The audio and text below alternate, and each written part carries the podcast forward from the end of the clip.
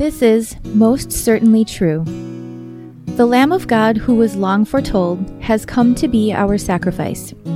Jesus offered himself and graciously shed his blood in our place so that we could be forgiven. And now we have the assurance of life and glory with him forever in heaven. Join us to look to the Lamb through this sermon recently delivered at Grace.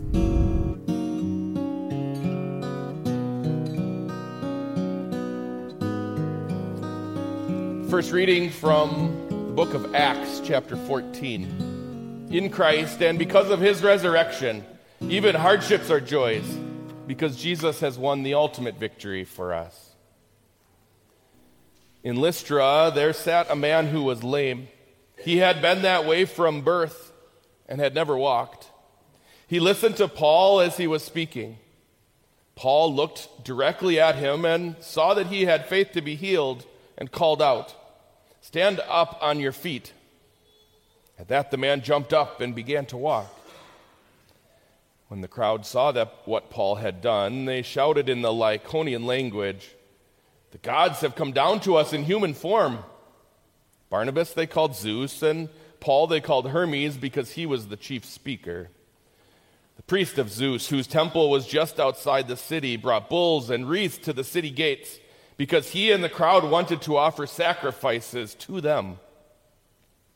But when the apostles Barnabas and Paul heard of this, they tore their clothes and rushed out into the crowd, shouting, Friends, why are you doing this? We too are only human like you.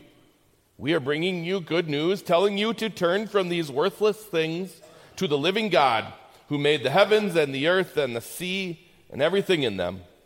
In the past, he let all nations go their own way Yet he has not let, left himself without testimony. He has shown kindness by giving you rain from heaven and crops in their seasons. He provides you with plenty of food and fills your hearts with joy. Even with these words, they had difficulty keeping the crowd from sacrificing to them. Then some of the Jews from Antioch and Iconium and had won over the crowd. They stoned Paul and dragged him outside the city thinking he was dead. But after the disciples had gathered around him, he got up and went back into the city. The next day, he and Barnabas left for Derbe. They preached the gospel in that city and won a large number of disciples. Then they returned to Lystra, Iconium, and Antioch, strengthening the disciples and encouraging them to remain true to the faith. We must go through many hardships to enter the kingdom of God, they said.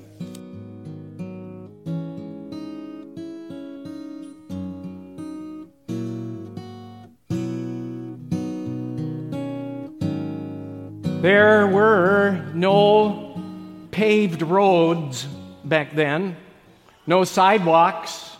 So the lame man from Lystra got a daily reminder of dust you are, and to dust you will return. Dust coated his sandals, covered his gnarled feet, caked onto his ankles. There was dust on his robe, in his hair, in his beard, on his bony fingers extended for a hoped for handout. What joy was there in that? The Apostle Paul also got up close and personal with dirt and dust. Stoned by the bad guys of Lystra, dragged out of the city thinking he was dead, with dust grated into his palms and knees.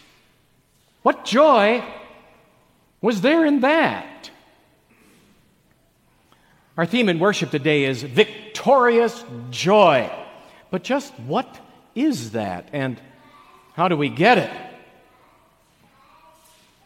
We find answers when we watch God in action in today's first reading from Acts 14.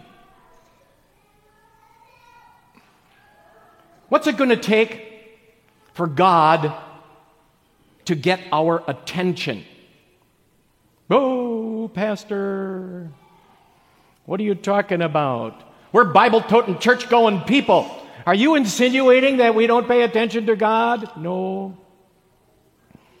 I know that you are committed to your Lord and that you would never do anything on purpose against the word and will of God. I just know what I'm like. And I know that I'm, I'm lugging around that excess baggage called the sinful nature, which I can't get rid of. It makes me take God for granted once in a while. It diverts my attention. It puts blinders on me so that I fail to see opportunities for more spiritual growth and greater service. It makes me say, What more do you want, Lord? You know all things. You know I'm giving you all I can of my time, energy, money, and prayers. What more do you want? Then all of a sudden, God allows something to happen in my life, usually when I least expect it. And right then, He's got my undivided attention. Has that ever happened to you? It did for the lame man in Lystra. He had been that way from birth and had never walked. The author of this Bible book, Luke, was a traveling companion of the Apostle Paul, but also a physician who had an eye for and experience with life's troubles and problems. So he layered on the phrases a man who was lame, had been that way from birth, had never walked, to make it absolutely and plainly clear that this man was beyond any human help. Where else could he turn but, but to God? Of course, we don't know whether he was a believer in the true God. It's likely at this point he wasn't. But it is safe for us to say that, like every other human being, he was born with this fuzzy, dim understanding that there's something big out there, some kind of supreme being or higher power. So you can imagine what this lame man in Lystra is thinking. If, if there is a supreme being, why does he seem so distant? If there really is a higher power, why doesn't he come down to help me? Can't you just see him sitting in the city square? Reaching out to anybody who is coming by, especially any religious teacher, to grab onto any nugget of hope.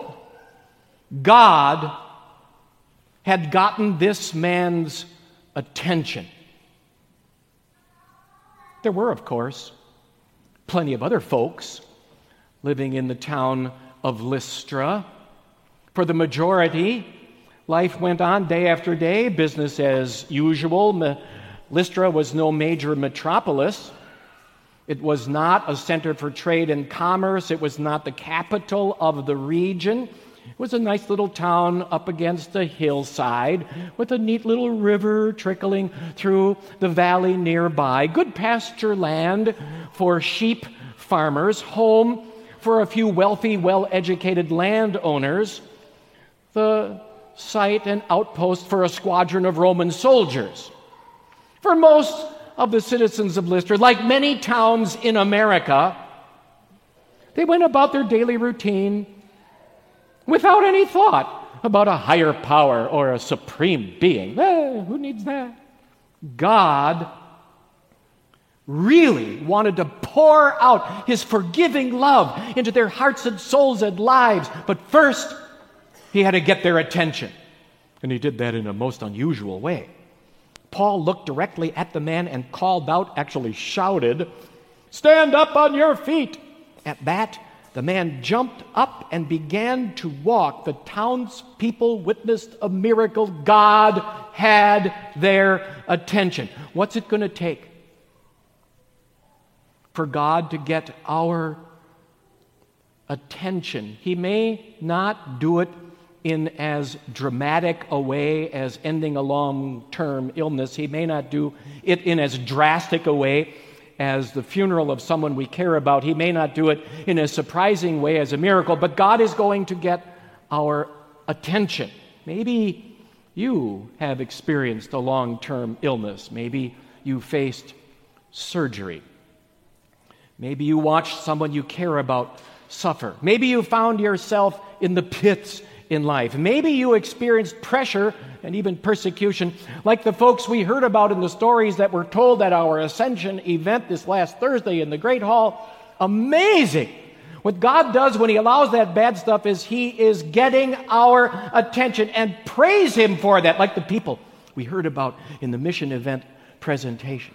Praise Him for that, because when He gets our attention, He is then going to broaden our vision to help us see the big picture instead of narrowly focused only on our own problems, like the people of Lystra, who had a very narrow view of God. All they had were their wooden statues, their worthless idols, their whimsical stories, like the one told by the Roman poet Ovid in his book Metamorphoses, which included the legend of Greek gods Zeus and Hermes coming down to a village not far from Lystra and visiting a couple who didn't have the sharpness to understand they were being they were entertaining the gods. And so when the crowd saw what Paul had done, they cried out and switched into their native language instead of speaking Greek like everybody had been doing, and shouted in the Lycaonian language, The gods have come down to us in human form. Barnabas they called Zeus, and Paul they called Hermes, the messenger god, because he was the chief speaker. The crowd even wanted to offer sacrifices to them. God had gotten their attention. But now, through Paul and Barnabas, he wanted to broaden their vision to see the big picture of what he's really like. Friends, why are you doing this? Paul said. We, too, are only human, like you. We're not gods. But we are bringing you good news. We're bringing you good news. The best news you can ever hear. It's good news about this supreme being you think is so distant. It's good news about this higher power that you know exists. It's good news that He is not far away. This God we're proclaiming to you that you know exists is not a weakling. He doesn't need extra gods to finish the job. He's not dead and buried in some poetry book. He's the living God who has come down to you with evidence that He alone is God and has exclusive claim to your souls. Just look around, Paul said. You see the sea and the earth and everything in them. He made all that. And how about the crops and the rain and the seasons? Where do you think it came from? He made that too. The only true God, the one I'm telling you about, the one you know exists. Now I'm revealing him to you. He's so big and he's so wonderful, he controls all of nature in order to fill your hearts and your tummies with joy. This wonderful and awesome God has come down to you in order to be active in every facet of your life. Now, if the Apostle Paul stopped right there, then this account would have gone on with the people of Lystra shivering in their boots. Oh no! This God is so big and so powerful. How can we stand in front of him? Well, in reality, God uses things that can't be explained, some big stuff that happens, sometimes even bad stuff, in order to get people's attention and then to broaden their vision, to see, help them see the big picture of what He is really like and how He really operates in love. The single person wanted to know how come God has not allowed someone special into my life so that I could have a marriage partner? Only later did she realize that God allowed her single status and schedule flexibility so she was even more able to bring Christ Jesus into the lives of several friends. A young mom had it right when she said, I never really understood the importance of spiritual strength until I sat there waiting for surgery to be completed on my child. The elderly person wondered out loud, How come God keeps me alive with all my aches and pains all these many decades when my neighbor across the street died of cancer at age 45? Only later did he realize that his example of quiet, confidence in Jesus, led one of his nurses and a physical therapist into the scriptures and into the arms of the loving Savior. When God gets our attention, he broadens our vision to see the big picture. But we would, if with all that, shiver in fear like the people of Lystra, unless, unless we hear the best part of the good news about our living God, like the lame man of Lystra, who listened to Paul, the Bible writer says. He listened to Paul. What do you think? excuse me, what do you think the Apostle Paul was proclaiming? What was he saying and proclaiming in Lystra? The relative merits of the next candidate for emperor in the Empire of Rome? The background behind rising inflation rates in the empire? The reason behind shootings and social unrest in the big cities of Alexandria, Corinth, and Rome? No. Paul preached Christ crucified. Paul preached Christ risen. And that's why this man believed, this lame man believed that he would be healed because he's thinking to himself, if God can forgive a sinner like me, he could surely fix my feet. And even if he doesn't do that, I know that my soul is healthy 100% and I'll be living with God in heaven. Do you see what's happening here? This only true God there is, our God, who made heaven and earth, came down to personalize this man's rescue as though speaking through the apostle, he's looking right at this man and saying, You are mine. I know that some of you once in a while, on occasion, have grabbed your passports and crossed over the border into Illinois and visited the city of Chicago. It's hard to beat that city's dramatic observation decks, like Skylight Chicago on the 103rd floor of the Willis Tower with its glass bottom observation box, 1,350 feet above the sidewalk, and grand views. God sees all of that. Or 360 Chicago on the 94th floor of the John Hancock building with stadium seating and, vi- and views out over Lake Michigan and the sprawling city. God sees all of that. You can do a Google search for a satellite image of this planet, and all the way into your backyard, God sees all of that. But never forget that while God sees all of that, He also sees each one of us personally and individually. He has come down to us, not in a whirlwind or in a fireball, but in human form, to walk the paths of this planet to experience the woes and wants of our life, to empathize with our lostness and loneliness, to take the failings and faults from our conscience onto his shoulders, which would be stretched out on timber, to pay to God what each of us should pay. God has come down to us to personalize our rescue. He's not like some EMT, standing at a distance, looking at a flipped over school bus and calling out, Any kids still in there? Try to crawl out. No. He, he got on his knees, was crawling in the Garden of Gethsemane. He allowed himself up on a pole on Golgotha crawling into the flipped bus of our lives, cutting us loose from the crushed seats of our sin, and pulling us from the flames of hell into the fresh air of heaven. And that is true, and especially true when we feel inundated by life's problems and going down for the third time. They stoned Paul and dragged him outside the city, thinking he was dead. But after the disciples had gathered around him, he got up and went back into the city.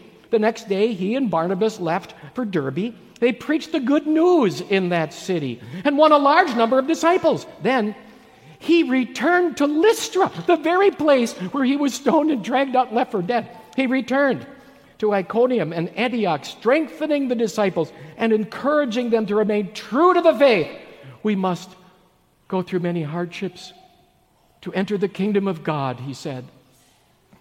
Because God has come down to us, lumps of dust though we may be, we are going up to him. And in that truth, there is victorious joy. Christ is risen.